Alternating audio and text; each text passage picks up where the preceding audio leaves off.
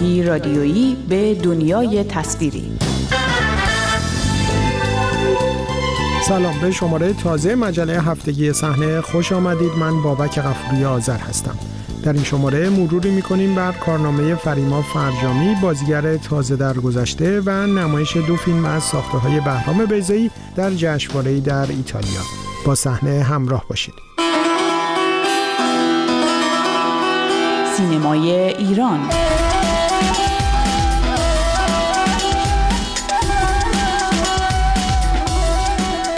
هفته گذشته فریما فرجامی بازیگر شناخته شده دو دهه ابتدایی پس از انقلاب 57 سینمای ایران درگذشت. خانم فرجامی را می‌توان از مهمترین بازیگران زن سینمای بعد انقلاب در دهه 60 دانست که در تعدادی از فیلم های شاخص این دهه از جمله خط قرمز ساخته مسعود کیمیایی، اجاره نشین ها ساخته داریوش مرجویی، مادر ساخته علی حاتمی و پرده آخر ساخته واروژ کریم مسیحی بازی کرد. او پس از چند تجربه بازیگری در نمایشنامه های تلویزیونی و اجراهای ای کار بازیگری در سینما را سال 1359 با بازی در فیلم توقیف شده گفت هر سه نفرشان ساخته غلامعلی عرفان شروع کرد. این فیلم مانند خط قرمز مسعود کیمیایی اجازه نمایش عمومی پیدا نکرد تا خانم فرجامی نخستین بار با فیلم های تیغ و ابریشم و اجاره نشین ها نامش برای تماشاگران انبوه شناخته شود. او با بازی در فیلم پرده آخر برنده جایزه بهترین بازیگر زن جشنواره فجر شد. خدا رو شکر بالاخره یکی پیدا شد. نکنه ترسیدیم با یه خوش آمد خشک خالی اینجا جا خوش کنم. در این صورت کاملا در اشتباهیم. من می‌خوام بدونم اون تلگراف چیه؟ خودش کجاست؟ منتظرتون هستند. شوخیش گرفته. من از اون سر دنیا میکشونه اینجا اما حضرتشون نمی‌تونن تا حیات قدم رنجه کنن. حداقل به خدمتکارا یاد می‌دادین ادب جواب دادن داشته باشن. قصد اصای ادب در بین نیست. از قدرت تکلم بی است. لاله از وحشت خواهر شوهر گرامی. فریما فرجامی با بازی در نرگس ساخته رخشان بنی اعتماد جلوه دیگری از توانایی هایش را نشان داد. اما پس از این فیلم نتوانست خاطره نقش های قدرتمندش را تکرار کند و به تدریج از جریان اصلی سینمای ایران حذف شد. شاخصترین نقش آفرینی او در دو دهه گذشته بازیش به نقش زنی شکسته و مطرود در فیلم آب آتش ساخته فریدون جیرانی بود. لامینور ساخته داریوش مرشویی که سال 98 ساخته شد آخرین حضور این بازیگر مقابل دوربین سینما محسوب می شود گریه نکن بابا جون دلم براتون خیلی تنگ شده بود. در گذشته فریما فرجامی در 71 سالگی زمین ساز مباحث مختلفی درباره شرایط دشوار زنان سینماگر ایرانی در دهه های ابتدایی پس از انقلاب شد. بهروز تورانی روزنامه‌نگار و نویسنده درباره کارنامه سینمایی خانم فرجامی چنین می‌گوید. خانم فرجامی مثل چند تنی از همکارانش در اداره تئاتر مثل خانم بیات، خانم جوهری و دیگران از عالم نمایش صحنه‌ای به سینمای ایران اومد. متاسفانه در دهه شست که دوران عمده فعالیت اون بود سینمای ایران با بیرحمی و بیسلیقگی با خانم‌های بازیگر برخورد کرد. از میان فیلم هایی که خانم فرجامی بازی کرد ایشون شاهنقش های خودش رو در فیلم نرگس و پرده آخر بازی کرد. در نرگس کارگردان فیلم خانم بنی اعتماد زیبایی ظاهری رو از خانم فرجامی گرفت و به او امکان داد که هنر ناب بازیگری خودش رو ارائه بده و خانم فرجامی در نرگس درخشید.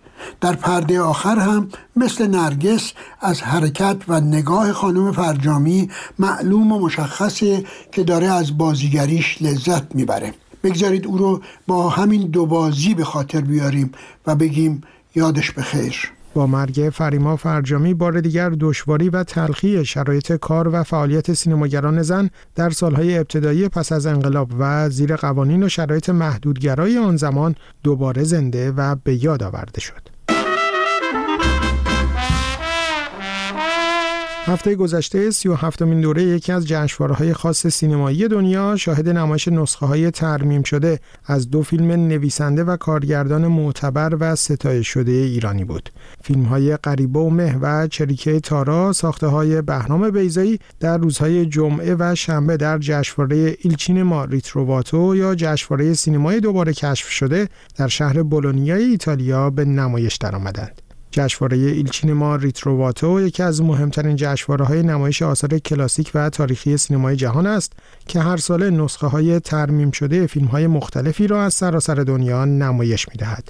بیشتر این فیلم ها با همکاری سینماتک بولونیا و آزمایشگاه مرمت آثار سینمایی این شهر ترمیم و بازسازی شدند. مرمت این فیلم ها با استفاده از آخرین تکنولوژی ها و تکنیک ها با نظارت کارشناسان و در مواردی با همکاری و مشارکت برخی سازندگان فیلم ها انجام می شود که حاصل آن دستیابی به کیفیتی بسیار بالا از این آثار است.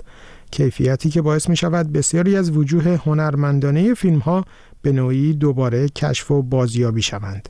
امسال فیلم قریب و مه دومین فیلم بلند بهرام بیزایی در آزمایشگاه مرمت آثار سینمایی شهر بولونیا با مشارکت پروژه سینمای جهان بنیاد فیلم مارتین اسکورسیزی و سینماتک بولونیا ترمیم شد. ترمیم این فیلم از روی نگاتیو 35 میلیمتری و باند صدای اصلی که از ایران فراهم شده بود زیر نظر بهرام بیضایی از جمله با تامین نظر او در درجه بندی احیای رنگ فیلم در طول یک سال گذشته صورت گرفت. هزینه ترمیم را نهاد غیرانتفاعی بنیاد فیلم هابسون لوکاس پرداخت. غریبه و مه نخستین بار 12 آذر سال 1353 در تالار رودکی در بخش مسابقه سومین دوره جشنواره جهانی فیلم تهران به نمایش درآمد و پس از دوره کوتاه اکران در اردیبهشت سال 1354 در سینما کاپری تهران دیگر در ایران به نمایش در نیامد. پس باد من میشه گفت باد میشه گفت مو زخمات. چند نفری ریختن سرم. این یادمه. کیا بودم نمی‌دونم. بعد این قایق. مال تو نیست؟ قایق من سیاه نبود. ها؟ صاحب قایق هر کی باشه به سراغش میاد. من مجبور شدم فرار کنم. اونا زیاد بودن. منظورشون چی بود؟ اگه بیان اینجا ولوله میشه بهرام بیزایی در نوشتاری که برای نمایش فیلم قریب و مه در جشنواره ایلچینما ریتروواتو نوشت و برای نخستین بار در رادیو فردا منتشر شد قریب و مه را برآمده از کابوس‌های آن زمانش دانست که به نوشته او انگار نزدیک شدن خطری را پیش بینی می‌کرد که شاید کسی متوجه آن نبود. آقای بیزایی نوشته که فیلم قریب و مه رد هر دو اتهام روشنفکری و مذهب است. ببین آیت ببین. دو بنزه سراغتی گرفتن توی ساحل چرا نیومدن گفتن همینجا منتظر میشین ترمیم فیلم چریکه تارا در استودیوی روشنایی تهران انجام و نسخه ای از آن برای نمایش در جشنواره ایلچین ما ریتروواتو فرستاده شد. فیلمبرداری این فیلم در روزهای منتهی به انقلاب سال 57 انجام شد که به نوشته بهرام بیزایی در متنی که برای نمایش این فیلم به جشنواره فرستاد جامعه مبهوت مانده بود و روحی ها سر صحنه شریکه تارا به هم ریخته بود و همه جای تمرکز بر کار گوش به رادیو باکو و اخبار مجلس برده بودند من رفتم چنان که باید رفت. اما چشم آنها به دست خالی من بود. تمام قبیله رو برگرداند. دروغگو برای موندن بهانه میتراشی. هیچ کس مرا نپذیرفت. من تا سرحد رفتن رفتم. ولی آخرین نشانه کجا بود؟ در قبیله من برای مرد در هر قدم امتحان است. کدوم قبیله؟ من همه رو برای یک کتابخون تعریف کردم. اسم قبیله تو به نظرش آشنا نبود. داستان قبیله من در کتابی نیست. در خاک و باد و گیاه است. داستان من قدم به قدم در اینجاست. ما بودیم و دشمنانی هزار اسب. پس جنگ سختی بود. هیچ جنگی از آنچه اکنون دارم سختتر نیست. شمشیر دست توست. مرا بیزار کن با قهر با عتاب. مرا بران براندنی سخت. همه قبیله من به تو التماس می‌کنه قبیله در بین نیست. خودت هم می‌دونی هیچ وقتم نبوده.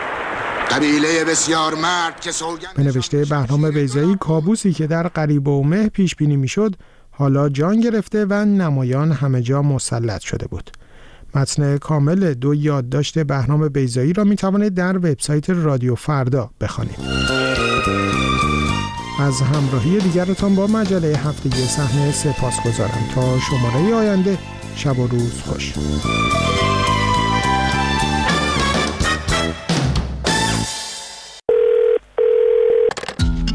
نظر و دیدگاه شما بخش جدا نشدنی پوشش خبری ماست.